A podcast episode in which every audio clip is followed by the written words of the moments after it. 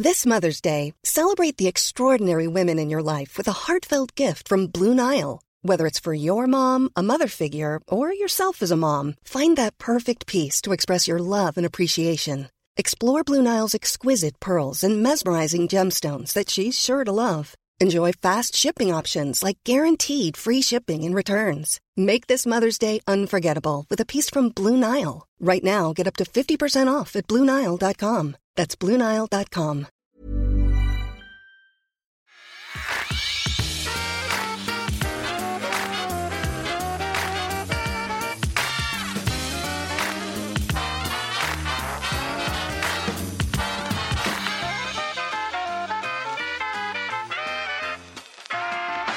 Hello, everyone, and welcome back to the Phileas Club. As you know, I'm sure many of you know, this show is a uh, monthly uh, discussion between people from different parts of the world, and we try to cover the news with getting people's opinions from their perspective. And hopefully, usually, they have different perspectives. And that's what we do usually towards the end of the show, uh, the end of the month, rather. But uh, every month we try to also do a special where we cover one specific topic, and uh, today is that uh, part of the of the show. We're going to be talking about the Indian elections, and um, that is going to be a pretty interesting and different kind of conversation, I'm sure.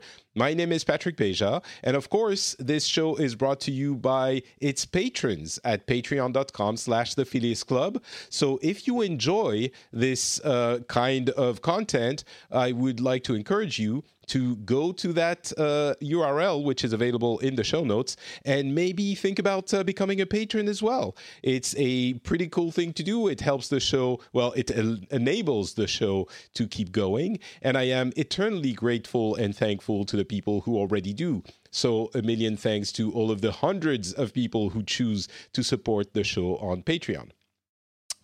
So, my name is Patrick Beja. I'm not even sure I said that already, uh, but I'm very glad to be welcoming two uh, people to talk about the Indian elections, both of them uh, originally from India and both of them living in the United States, which is perfect because I think they're going to be able to uh, tell us what is uh, different about the process and the logistics of this whole thing in uh, India and in our Western democracies, and um, maybe try to point a few things out that we might not think about that might surprise, amuse, or interest us Westerners.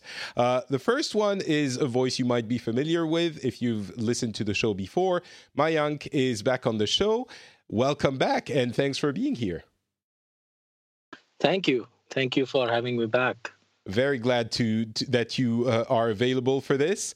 Um, we also have a newcomer whom I hope you will uh, make feel welcome as well. Uh, Satya is here for the first time on the show. Thanks for being on, Satya. Thank you, Patrick. Thanks for having me today.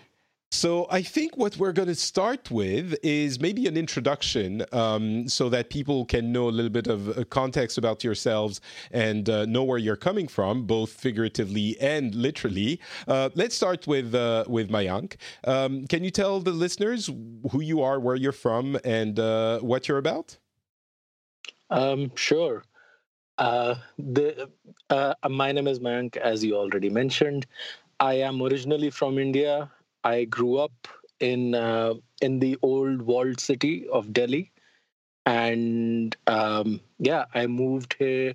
Well, not I came to US for studies when I was 19, but I have kept in touch uh, with with you know what what goes on back home. My family, uh, especially on my on my mother's side, was is very uh, like like a lot of Indian families is very active into like you know you know the the political discussion. My grandfather he was an active member of the indian national congress. Uh, the congress party as it as it as it is known uh, colloquially. And um, yeah so I, I, have been you know pretty passionate about politics. And uh, this is probably a good opportunity to you know sh- uh, share some of my opinions my whatever i know Okay, yeah. thank you very much. That's perfect. Uh, Satya, what about yourself?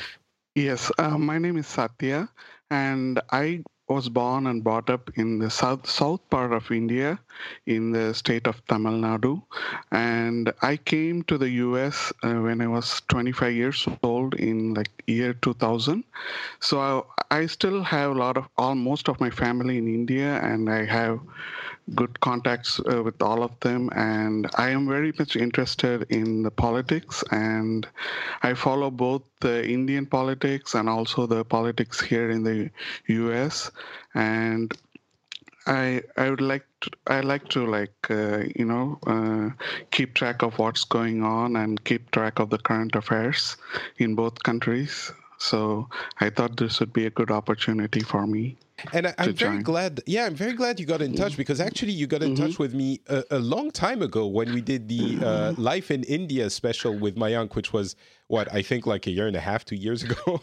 Um, and you told me, you know, that was a really interesting episode. I might be, you know, uh, uh, uh making the men- mention a little bit uh, nicer than it was. Um, but you said it was a pretty interesting episode, but growing up in the south of India, it was a very different life. So I'm glad we oh, will get maybe yeah. a little bit of that perspective on this show. Yes, yeah, it's a little different from from where Mayank grew up. So I thought I would have like a different perspective on because India is a, like a huge country with different cultures. So I thought maybe you'd be interested in knowing more about that. And it's uh, still possible we'll do another Life in India special yeah. um, to talk about that specifically. But okay. um, yeah, but. Uh, the the the uh, thing that, of course, everyone mentions when we talk about elections in India is that this is the largest, the biggest democracy in the world. Um, and you say different cultures. It's true that India is so large that it's it's a bunch of is it wrong to say a bunch of different countries put together? It's still india but there are uh, uh, so many different environments and um, types of life i guess that it's it it's not one monolithic culture even less is it fair to say that? Even less than in other countries that are also large like the us which have very very different cultures as well yeah, US, I would say, is much more culturally, uh, you know, similar. I mean, it, it, I mean, India is still a country. There is still a concept of, you know, from the mountains to the sea. Uh, it's a, it's one country, but, uh, but Indian cultures are are similar yet so distinct that that when I look at like the American culture, it feels like okay you know they are they're pretty similar sure they have some differences they have a little bit different accents. But in india we speak different languages. We it, i mean i mean it is it is extremely common for people to be bilingual trilingual even like a guy i knew who spoke four languages fluently and it is not odd to have that mm. so so yeah it is it is culturally much more diverse than than most countries I can think of. Yeah, I would think like India could compare to the Europe, compared to Europe, it you can think of it as like uh, different countries in inside a country.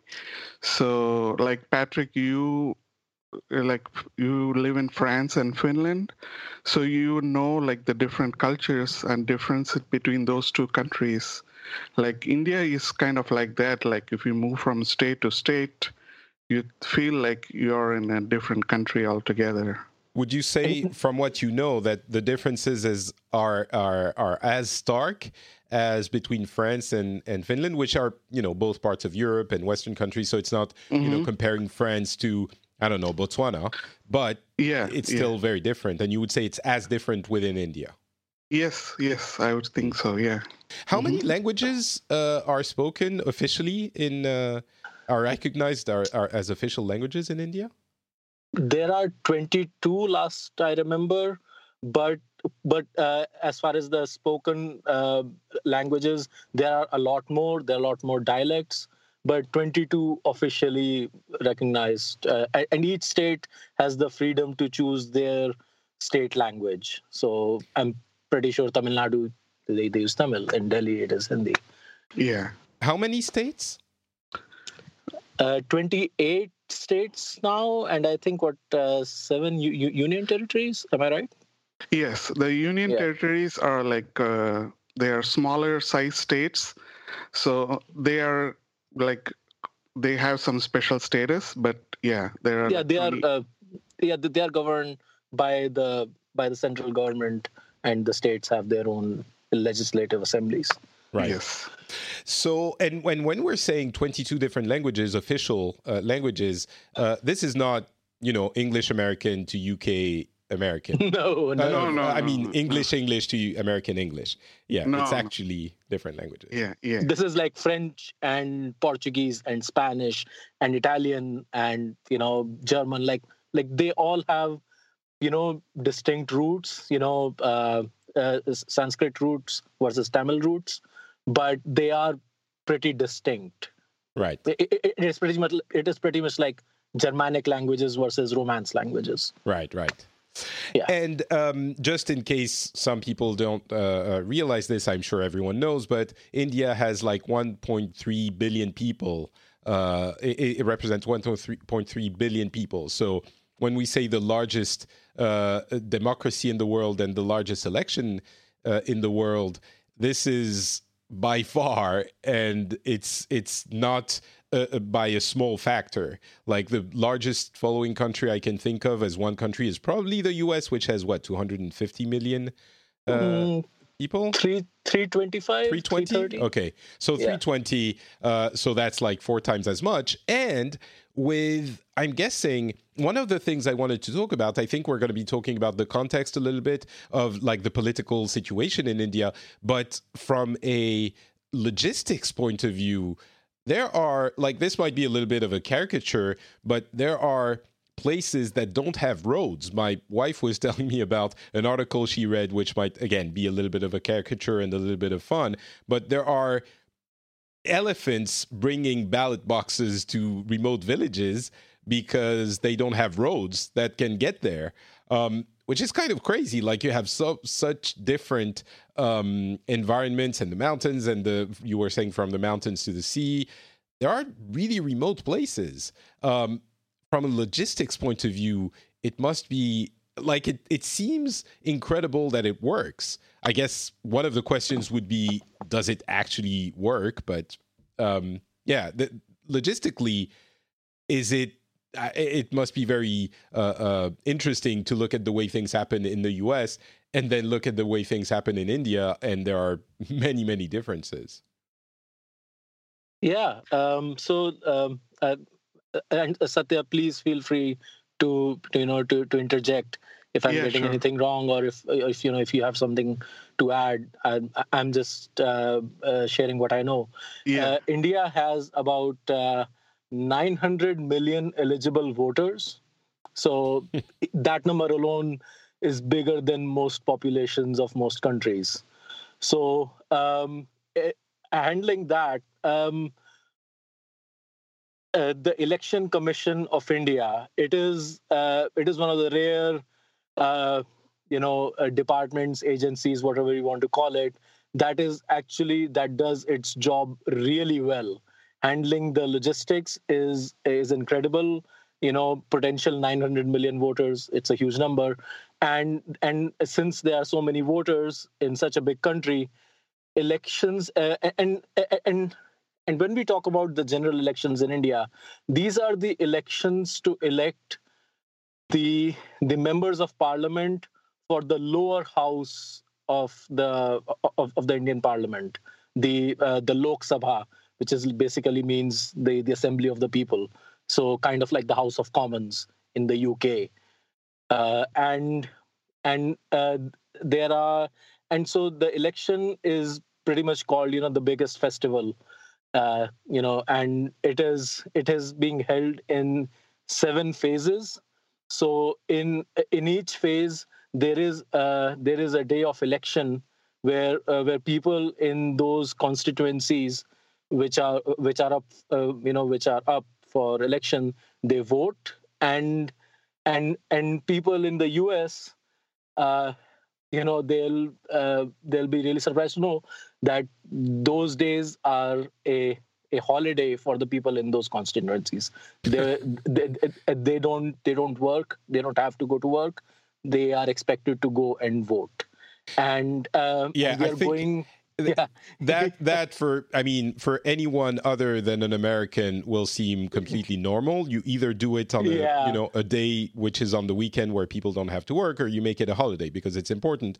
Uh, which leads me to a question. Actually, sorry to interrupt, but um, how politically minded, not active, but how politically minded are people in general in India overall? Uh, do you know how how many people actually go out to vote? What the percentage is Yeah. of? Uh, Yeah, no, uh, uh, uh, yeah, uh, turnout has traditionally been abo- above 60%, around 60%, you know, goes a little up and down.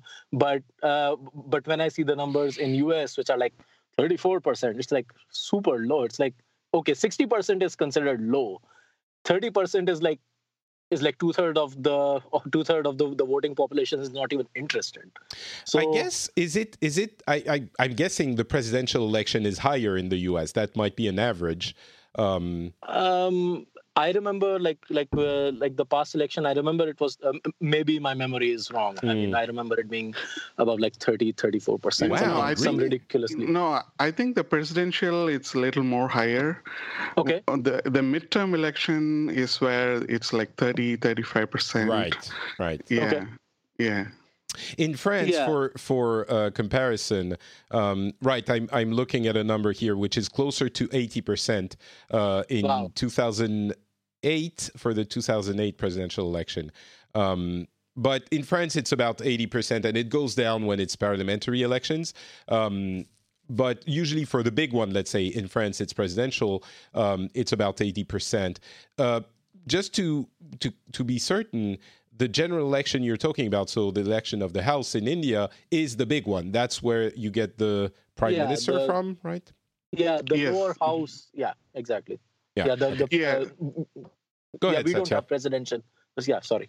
Okay, sorry. Yeah, yeah. The prime minister is par- uh, actually one of the members of the parliament, so we don't like elect a prime minister just for a prime minister.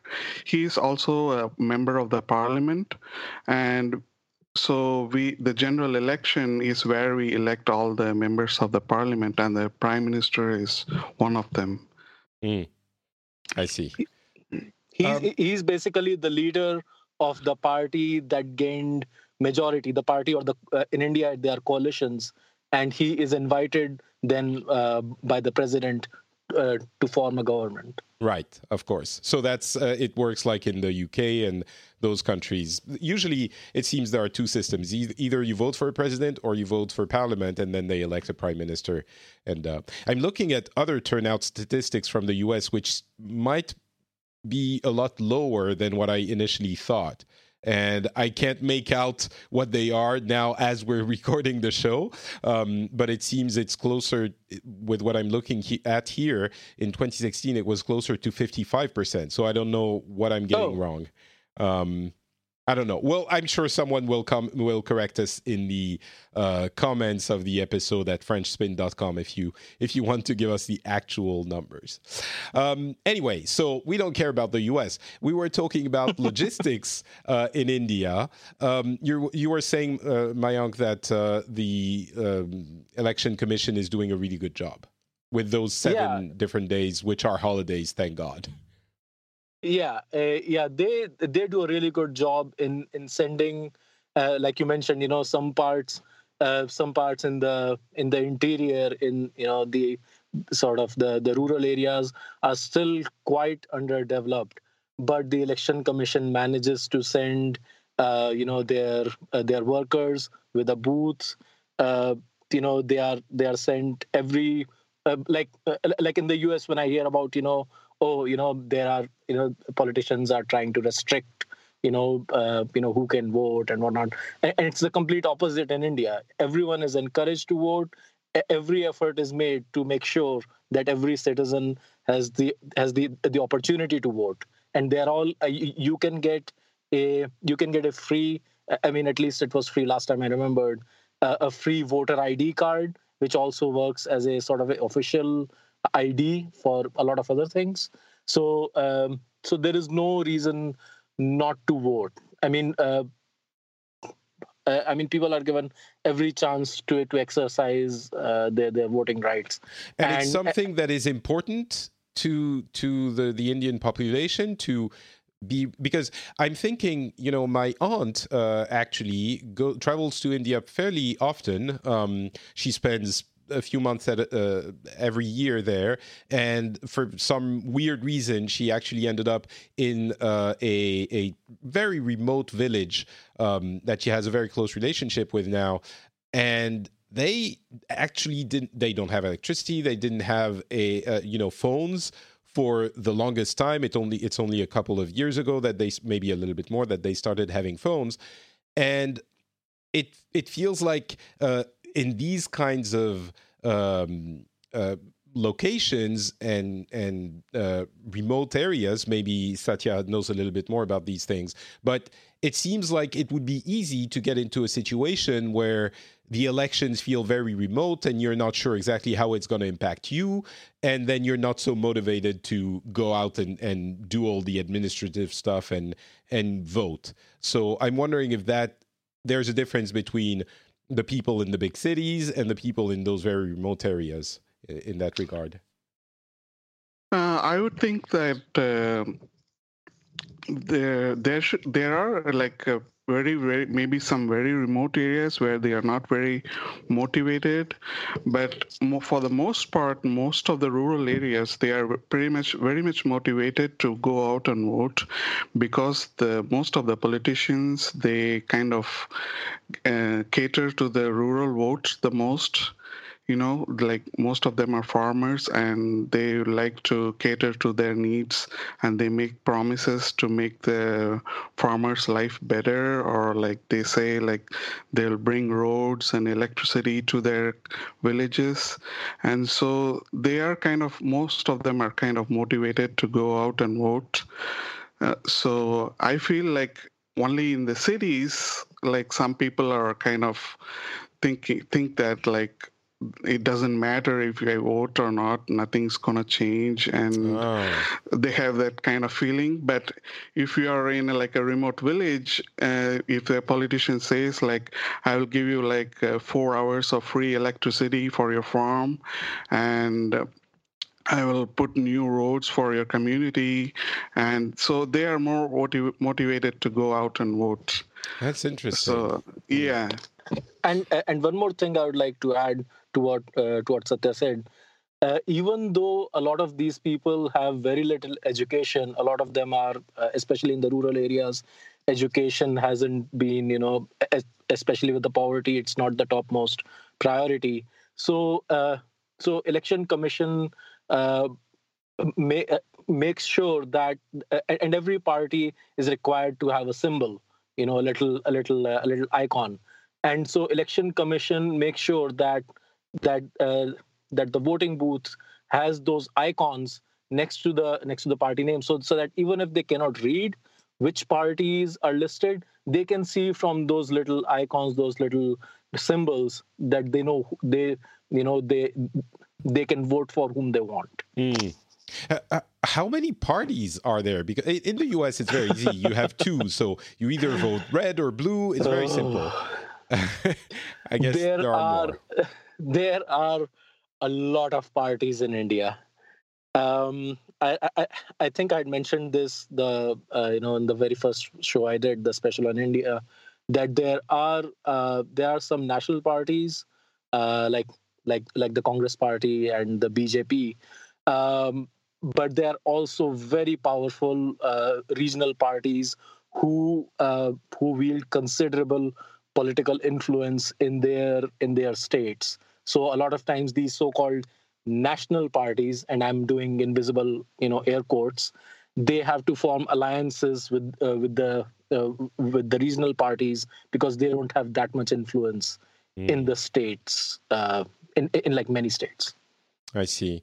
It it leads me to a question. For some reason, I don't know where my mind went, why my mind went there, but do people trust politicians? I guess you partly uh, a- answered that question, Satya, when you said in the city, some people say, oh, it doesn't matter who I vote for. Um, but overall, I don't know if there's a way to say overall in a country like India, but because there's a lot of distrust, especially recently. You know, in the last, let's say, three four years in in western democracies about the entire you know disillusion about the entire political process more than there was before um how is it in in india at the moment since you know the elections are just happened um is it similar is it you know still the big hope of democracy which will represent the people i wonder uh, I would say like it's kind of similar. Uh, like like the more educated, more like urban people are kind of they don't trust. I I feel the politicians that much, and but they still go out and vote. You know, like uh, they want their choice to win but they don't have like very high expectations that's what i feel uh, like they still go out and vote they still participate they debate they fight over their parties but yeah i think they don't have like very high expectations. That's mm. what i feel. Yeah. And um, and i'd just like to add that that it is um, it is i mean most politicians in my view are extremely corrupt. Uh, I mean, I mean, when it when, when we are talking about corruption, we're not talking about you know a few hundred thousand from like you know the way it is in us like oh you know some some lobbyist gave them some money these people are whales i mean they have they have like you know what we call you know unaccounted for money you know you know black money it is colloquially called in india they are a lot of them are super rich super corrupt mm. and so hmm. uh, so especially uh, i mean but every once in a while you see you see a politician like uh, uh, uh, like the current in, incumbent prime minister, who are, I mean, who are known for, you know, being extremely uncorrupt. I mean, uh, uh, PM Prime Minister Modi, the current Modi, whatever his, you know, whatever his other, uh, you know, faults are. Uh, you know, you know, he can be a little arrogant. He can be a little, you know, assertive. You know, he he likes to have his way or the highway. But but one thing he's known for is not being corrupt. That he is that that that he tries to you know especially looking at the, looking at the past governments he has tried to to not you know to to kind of take care of corruption to to keep his to keep his his government tight and you know a lean government instead of the bloated crap we had you mm. know for the past few decades so yeah i mean an, an, an honest politician in any country is rare and in india it is even more so it's I, I do want to uh, start talking about the different uh, political forces uh, at some point, but I feel like I where we'd be doing our listeners a disservice if we didn't talk about the logistics a little bit more. Um, mm-hmm. You know, I joked about the elephant thing. Is that actually happening, or is it like in one village maybe? Or are there other things that might be surprising in the organization of this gigantic election?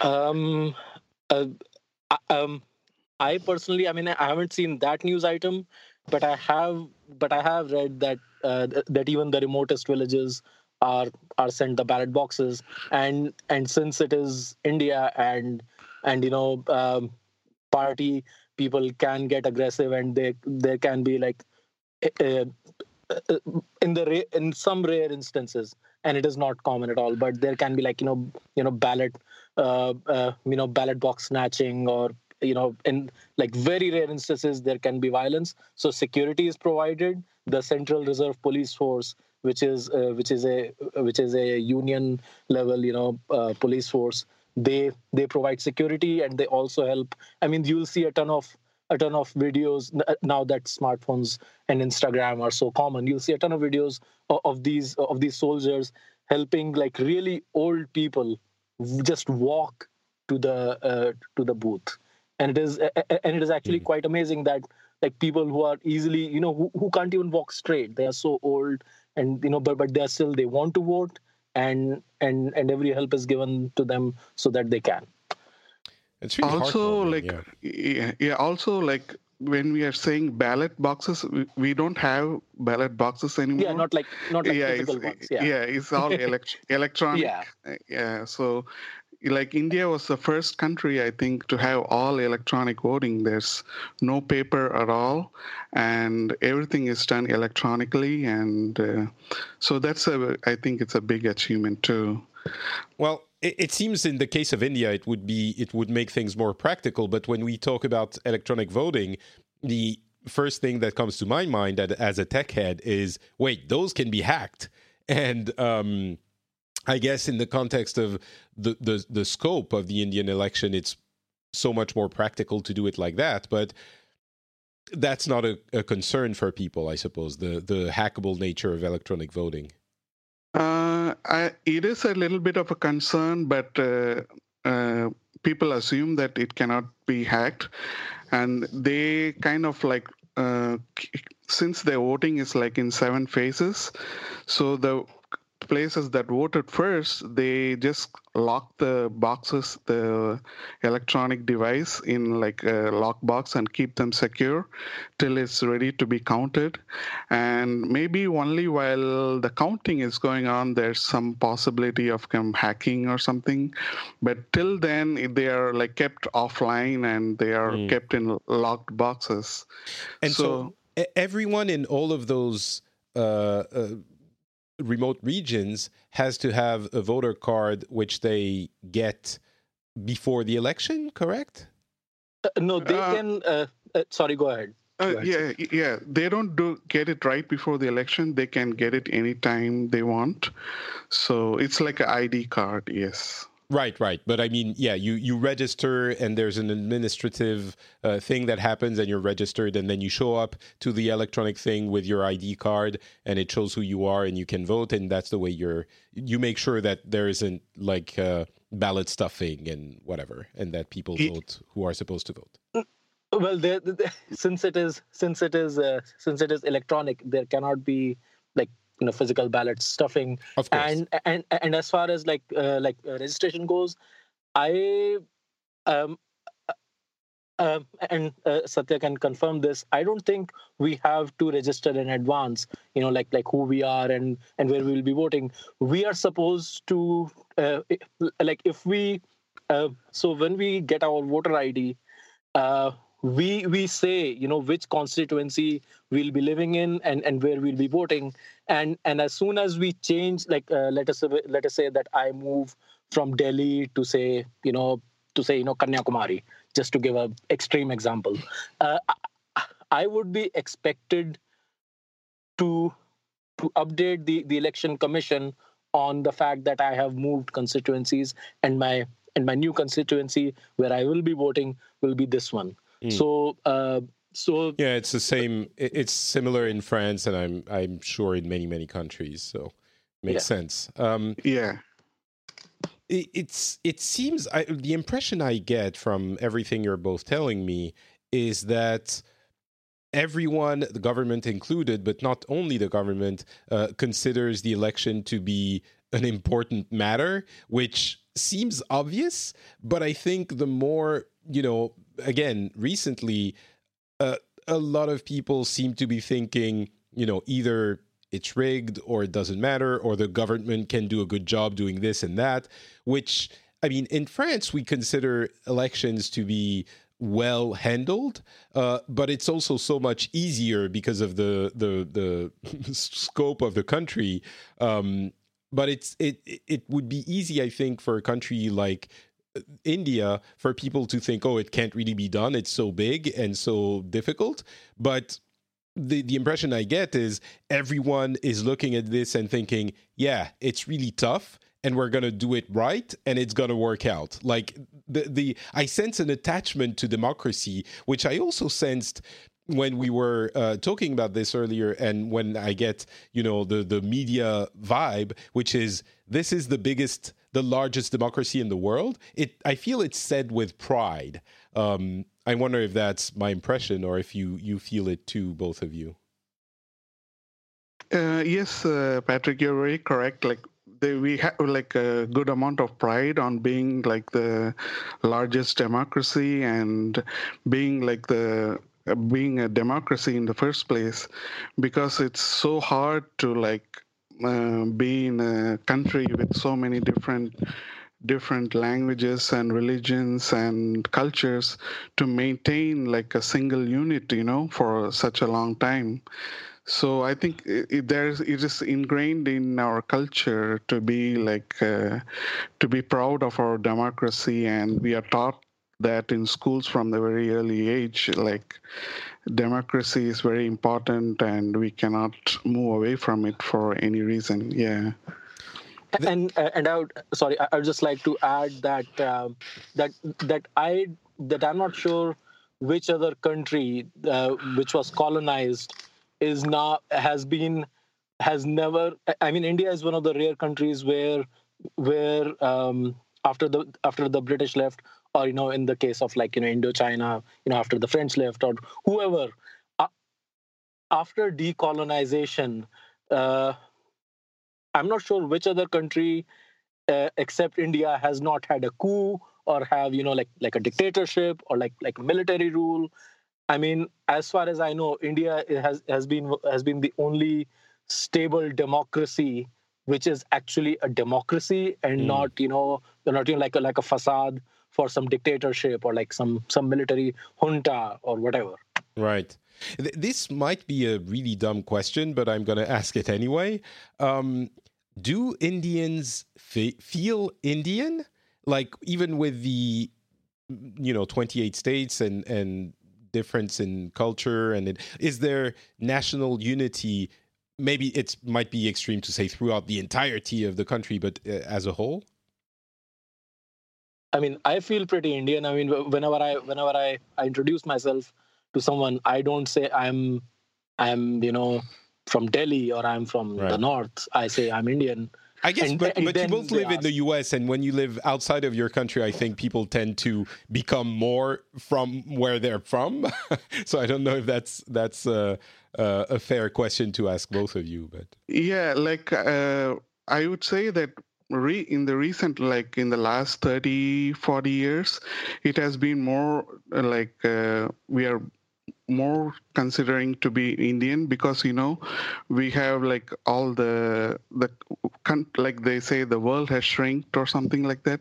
So we have more understanding and more news and more information about people living in all parts of the country and we can easily communicate with each other we travel all over the country now so i would say like we have more kind of feeling that we are all Indians, we are all in this together mm. now than ever before. I would think, yeah. Yeah, the uh, the economic development, uh, especially with the with the liberalization post 1990s, has uh, has created so much.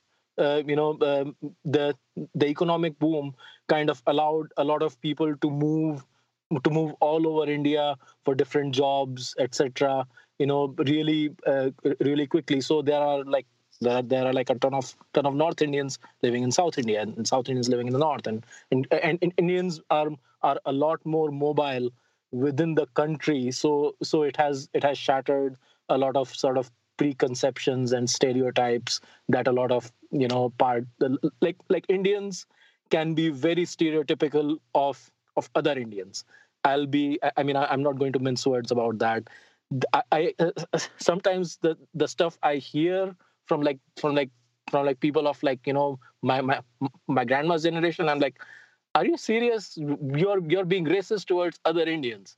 It is amazing, but uh, but yeah, uh, but overall, I I would agree with Satya that Indians do consider themselves much a lot more Indian now with with the mm. with the national integration happening well, a guess, lot more. I guess the internal quote unquote racism is is found in to different degrees in any country. If you hear, you know, uh, uh, New Yorkers talk about Texans, I'm sure, or Alabamans, you I'm sure you can find some of that, and vice oh, versa. Yeah. And same in France, if you hear about if you hear them talking about, you know, Parisians talk about people from the south, and vice versa. It's uh, always a little bit uh, interesting. But uh, yeah. all right, I, I I do want to talk about the political forces, but last question before we do, I'll start with Satya and then ask Mayank as well. Uh, maybe I should have asked you beforehand so you had time to prepare, but I'll try it anyway.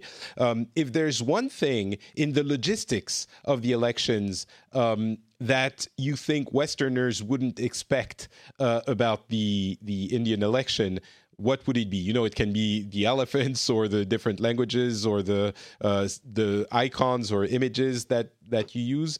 Something that would surprise us. What do you think it would be? First, Satya, and then we'll go to Mayank. Uh, I think what would surprise the Westerners is the like the standardization of all the voting machines and all the you know if you compare to the us like each place has a different kind of a voting machine.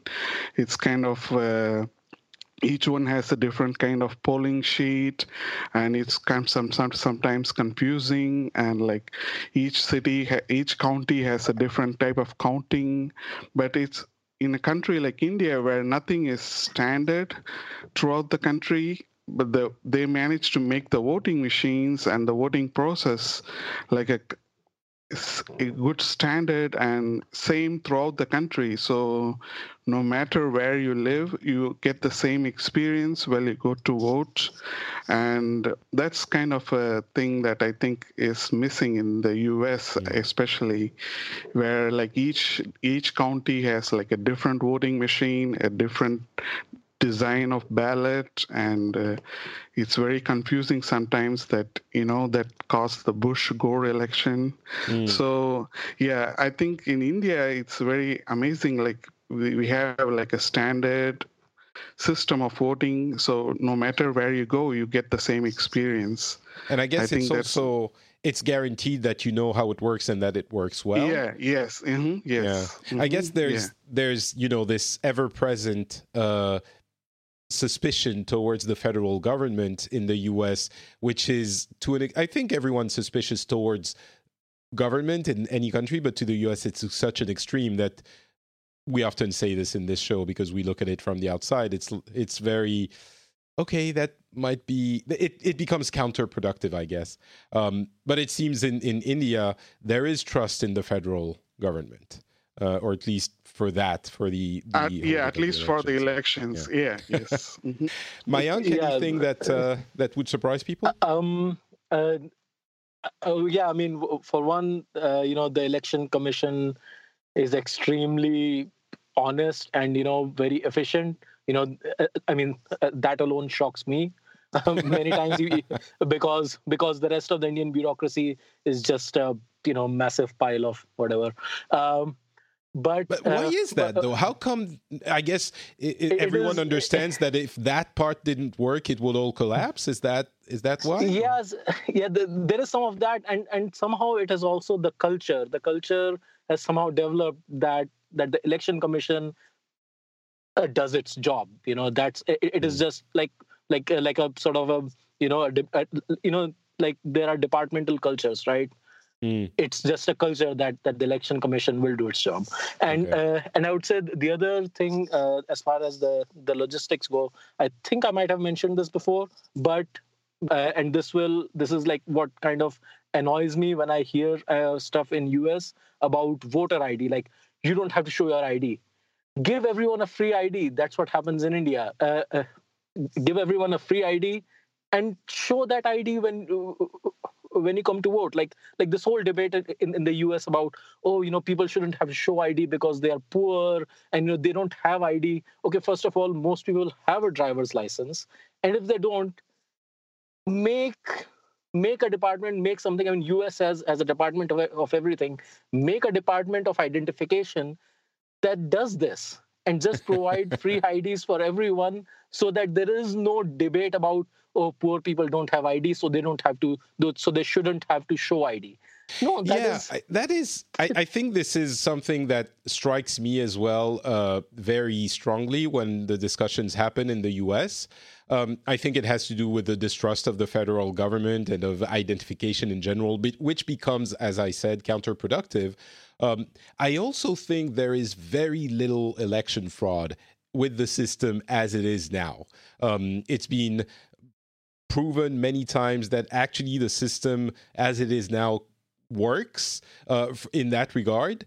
Um, so the thing that uh, you know initially I would have thought, yes, of course, why don't you do that just like you are now?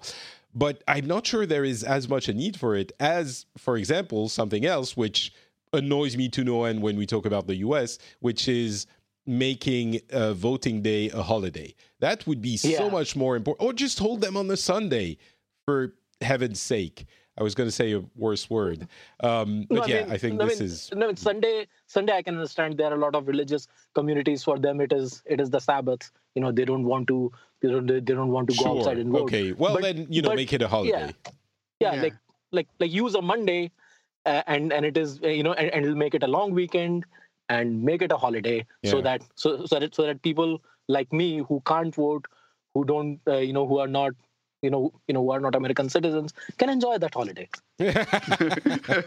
And i mean i guess the the counter argument there is that you can vote in advance or by mail or stuff like that stuff like that. And sure you can but in practice many people don't. And so yeah, anyway.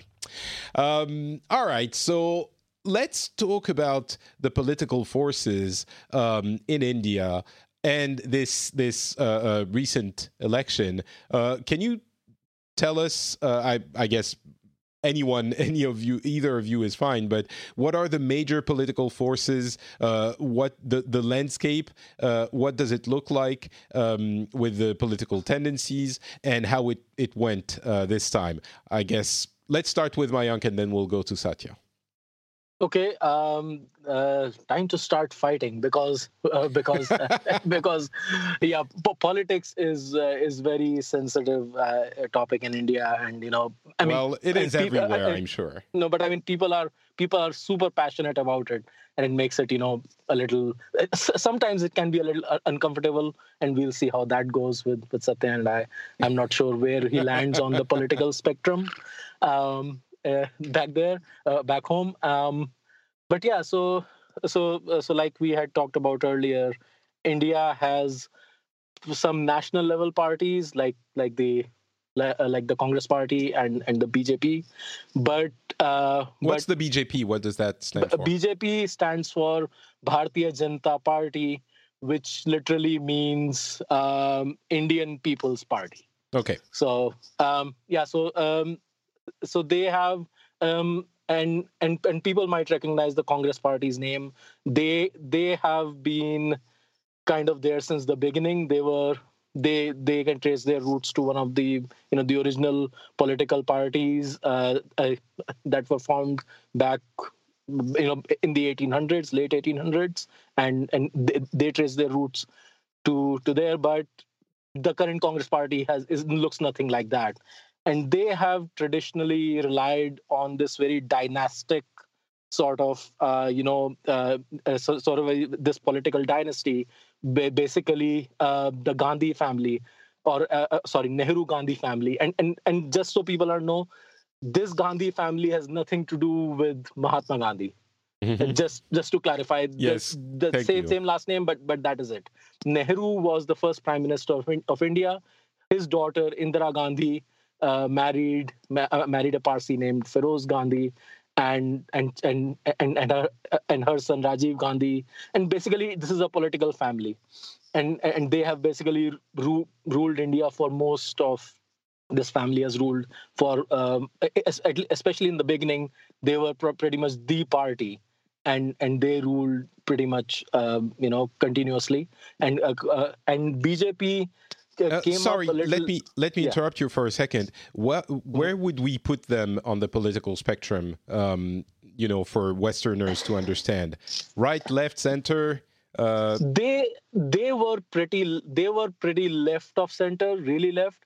Nehru was a was a very big socialist. I mean, he was he was enamored with, with the Soviet model, and, and and that is why India you know uh, was was a mixed economy, kind of a mixture of state-run and and private economy. For for uh, from 1947 to about 1992 or 93, like um, you know uh, when the when the economic uh, uh, reforms happened. So so yeah, he was he was pretty left off uh, left of um, center, really left, and and and so, so his daughter Indira Gandhi, who pretty much succeeded him. I mean, the, the, there was there was another prime minister between the death of Nehru and uh, and and his daughter Indira. Um, uh, a, a, very good guy called called called uh, called Shastri, and and so he uh, so uh, but yeah, this family has pretty much ruled India and been to the left quite a bit. But uh, okay. but uh, sorry, just just one quick thing.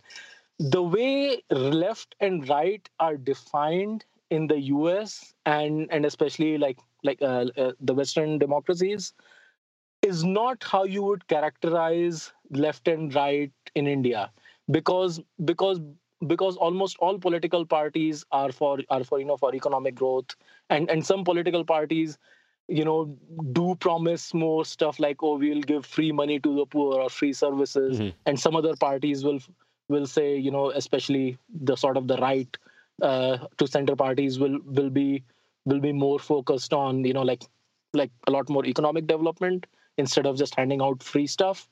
Um and, and also as far as you know like foreign policy and sort of the the the the military uh, part of it you know um, the right tends to be a little more hawkish in its in its foreign policy than the left. Left has traditionally been pretty docile but it is not as it is not the same left and right as as what you might think in France or Britain or the US or wherever. So you so, mean there, so, there's more things that that they have in common, or?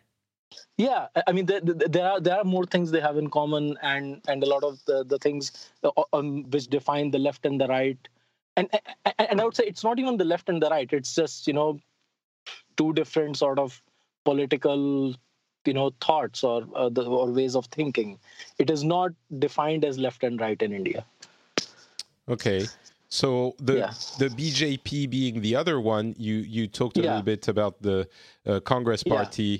and the BJP uh-huh. is the other one. I, will ask you how you would explain what it is, and then I'll go uh, back to Satya. Okay, um, BJP originated uh, uh, out of uh, out of uh, a party called Janata Party, which was uh, which was itself formed from a bunch of other parties, which were um, which were focusing primarily on the on kind of like the welfare and sort of the for the benefit of Hindus, because uh, and I mean we can get get into a lot of you know communal what we call communal uh, stuff here, which is basically talking about religion because religion has been one of the big things you know that you know it, there's no way to avoid it. It has been part of politics in india since the beginning. I mean the the very creation the very like the very fact that india was split into the, the unified india was split into india and pakistan was based on religion. So uh, so um, yeah it, it, came out bjp came out of the you know came out of the this uh, a bunch of parties which were focused on more on like like the Hindu uh, identity, and uh, but but they have been making a lot more, you know, uh, a lot more. Um, kind of they've been moving towards center trying to be inclusive a lot more and and the current prime minister again satya might have a different opinion but uh, you know for all the stuff you know for all the crap i read in the news his actual policies, uh, the, the current prime minister's actual administration, all the schemes he has launched, all the and, and schemes is not the bad word. It's not a you know scheming scheme. Mm-hmm. It's uh, like uh, like all the different you know um, things he has done. They have been incredibly inclusive, and and when you actually see what he has done, there there is not even a shred of uh, like like the, there's not even a hint of of you know oh this development he did or this like um, like uh, as a matter of fact he he managed to electrify 99% of the villages in india. And and i mean villages not homes not like individual homes but at least i mean these villages didn't even have electricity you know uh, like like uh, they couldn't even get electricity uh, in their village much less individual homes. And he has managed to to make that happen you know for for, for 99% of villages which is which is mm. which is quite, an accomplishment. Well, and, that's and, that's probably the the village I was talking about in the Himalayas that my my aunt goes to regularly. When she first went there a few years ago, they didn't have electricity, and it it showed up yeah. uh, one year. I guess that yeah, might so, have been part of that effort. So he has been incredibly inclusive. He, uh, I mean, none of his actual policies. I mean, some of the things he did with the with the economy, like like the demonetization, were not. Uh, I mean, they were a good idea, but implemented poorly. But religion has not been a part of his actual, you know, work. Okay. And uh, and so so so they have been trying to move a lot a lot to the center and uh, and again satya i will have it might have a different opinion i don't know uh, but uh, but since uh, you know there's nothing else to talk about the the other the, the opposition has constantly been trying to bring up you know you know religion religion religion. Uh, and and and the and the and the funny part is this is what makes me laugh. Modi himself even though he's a hindu he is he's from like a like a really low caste. He's like he's he's he's he's from uh, what what the what government classifies as other backward classes. He's an obc so he's like a really low caste hindu who was the son of a poor you know uh, tea stall owner.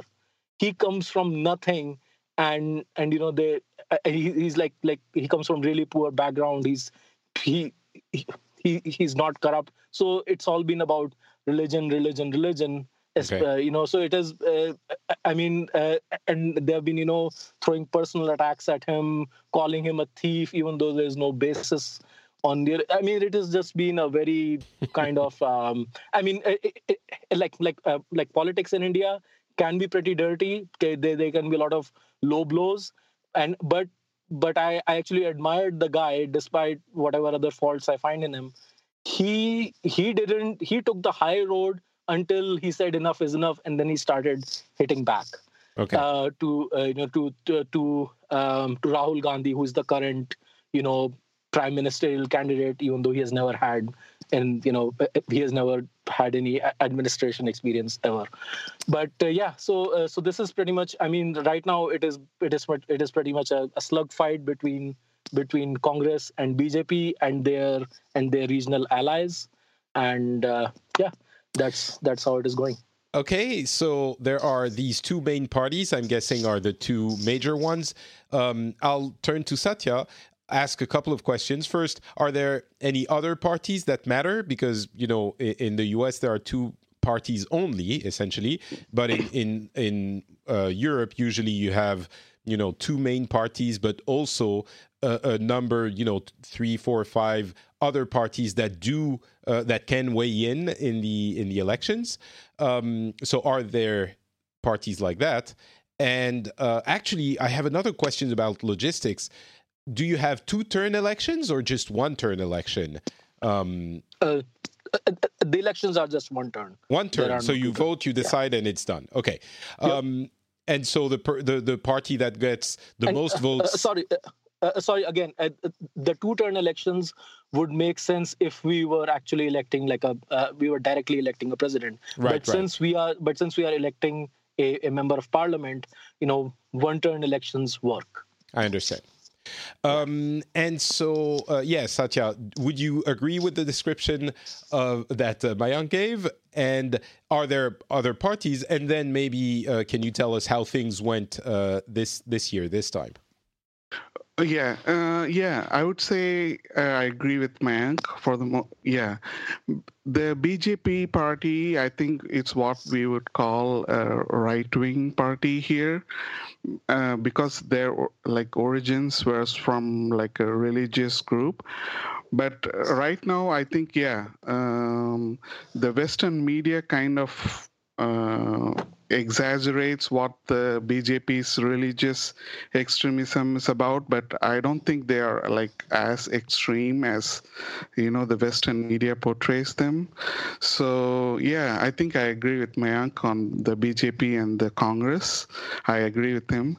So about the other parties, the there are other regional parties that are powerful in their own state, but they do form like a coalition with the national parties so that they can form a government. And in my state of Tamil Nadu is where the regional parties actually started. I would say, like um, during the 60s. Uh, the Congress was the like the most powerful party in the whole of the country, and they were trying to like impose the national language on all the states. They wanted to like everybody to learn and do things in the national language of hindi. So some people in my state uh, they did not like that. And so they started what's called as like the anti-hindi movement. Mm. and because they want to stay with their like own language our regional language. So that's how the regional parties started in my state. So so they became very powerful and they split into two and now there are two regional parties. So so always it's either one or the other becoming the chief minister of the state. The chief minister is like the governor of the state. So one of the parties they align with either one of the national parties so that when they form the government in the center the regional parties either align with either one of the either they go with the congress or they align with the bjp to form the central government so, as far as in my state is concerned, the national parties will never be able to become chief minister in our my state. It'll always be either one of the two regional parties. So it's so after so many many states it's like that. So yeah. So uh, but, uh, can I just add one thing? Okay. Uh, Satya okay. mentioned that that chief minister is like the governor, but I would just like to clarify that that each state does have a governor but again, oh, yeah, the governor yeah. is is a, is a ceremonial, mostly ceremonial position like the president, and chief minister is the one just like just like just like for the national election they they run the things they mm. uh, they yeah. yeah so just to clarify that yeah like the governor in the us like a state governor so that's how the chief minister is there for india okay so yeah yeah so this that's how the regional parties work so they are very powerful in their own states and when it comes to forming a central government the national parties ask like uh, will you join? They will join with either one of them, and they'll form try like a to coalition. Form the coalition, yeah. Yes. All right. Yes. So, so how did it go this time? Um, I, I, have to be honest. I haven't even uh, followed the the election at all, so I'm very curious uh, to to hear the end of this uh, uh episode myself. Well, uh, well, it is not finished yet. Um, I, I, think I mentioned before it happens in seven phases. The the last election will be, I think, on the 19th, if I'm not wrong. And, yes. Uh-huh. And uh, the counting will be done on 23rd but from all the from from all the projections the bjp led uh, national democratic alliance is still most is still poised to uh, to to win the election to to have to have the majority. And uh, unless something drastic and amazing and you know really crazy happens he will be the next prime minister again uh, uh, at least uh, at least that is what it is looking like right now mm, but okay. the but the outright simple majority that BJP got, I mean, they, they still had to form a coalition. But the really strong, amazingly, one of the like the strongest performances any national party had, uh, uh, you know, uh, the previous election, the, the, BJP won't be that powerful this time. Uh, and and I think in some ways it is for the good because because I think BJP got, especially Prime Minister Modi, got a little overconfident and you know tried out, you know, you know, really like like outlandish ideas. I, I mean, I shouldn't say outlandish, but they got a little arrogant and you know, and you know, it, like uh, like in his effort to to, to you know to root out corruption he took he he did some things which didn't go as as well with the public as it as it could have as it should have and uh, so, so so so in a way it is good that he will have mm. you hmm. know he won't be as powerful as he was so it'll be you know he'll have to be a little more tempered in his uh, in his in his ideas but uh, yeah uh, uh, that is what it is looking like right now and uh, and just so we know that there are um, that disp- that uh, that uh, that there are these two alliances the national democratic alliance led by bjp and and the and the and the united progressive alliance or unified Pro- upa is led by congress but there's also a bunch of parties that have formed a third front but mm. but that is more of like a like their ploy to kind of you know remain outside of of these two coalitions until such time you know you know that you know that eventually they might be needed and then they can you know then they can you know uh, do some sweet talking with whoever the winner is and and you know and you know get some concessions mm-hmm. to join the alliance you know and and and oh yeah one more thing i, I would like to mention uh, uh, this is something i think i mentioned the first episode i did people would be really surprised to know especially in like in, in like in like western democracies that communist parties are still a thing in india like mm. like uh, uh, like the state of western bengal for for the longest time um, you know was uh, was uh, they would keep electing the uh, they would keep bringing back bringing back the communist party and it, i mean it is it is kind of like you know it makes your head hurt with sort of the contradictions of having a communist party be elected. But but it is a thing in india. Like uh, like uh, communist parties even though they have declined and socialism and uh, some of those you know really out there ideas have kind of you know you know, died down a little bit. But right. especially in the states of kerala and and and west bengal communist parties are still a thing.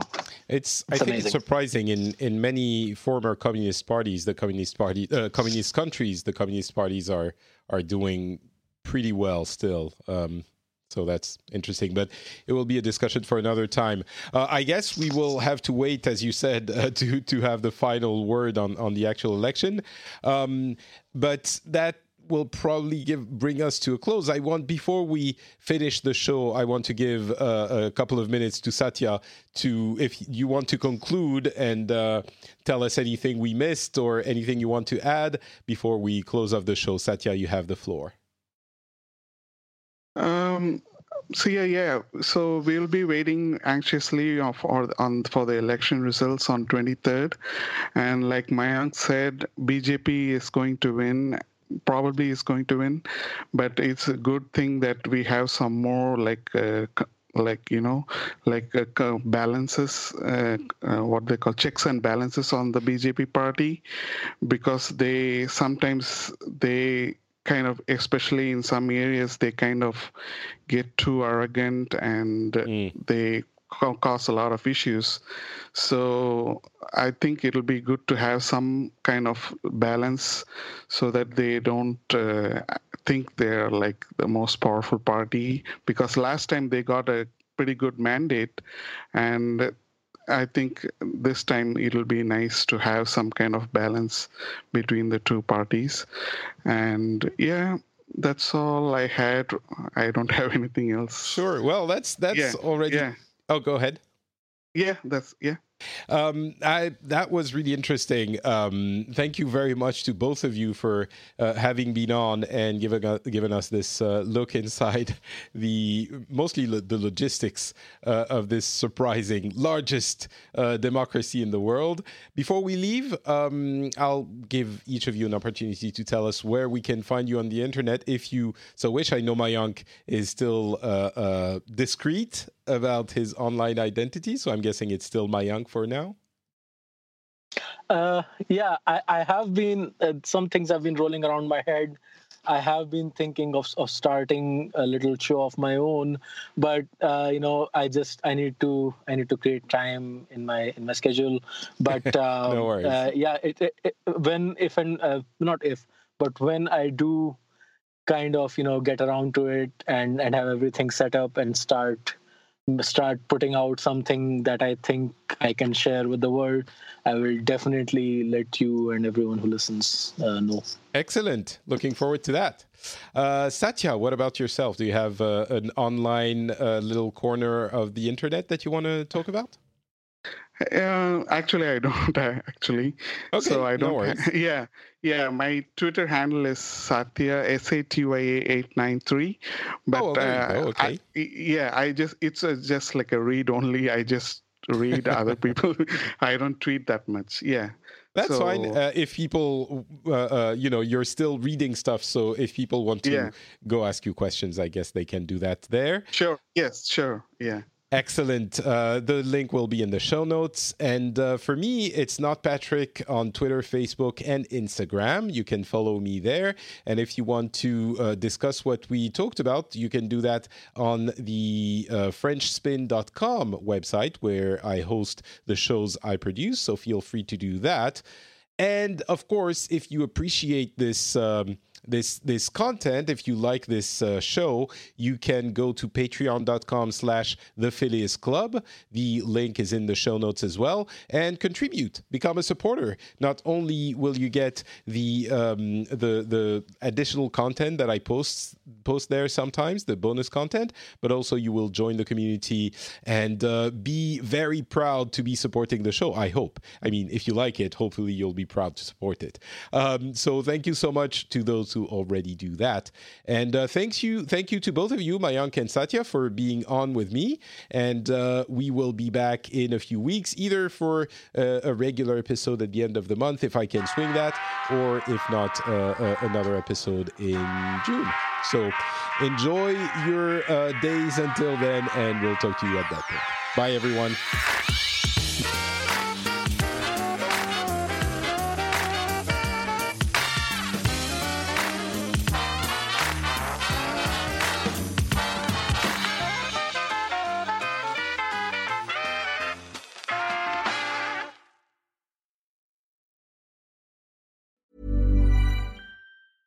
Want flexibility? Take yoga. Want flexibility with your health insurance? Check out United Healthcare Insurance Plans. Underwritten by Golden Rule Insurance Company, they offer flexible, budget friendly medical, dental, and vision coverage that may be right for you. More at uh1.com.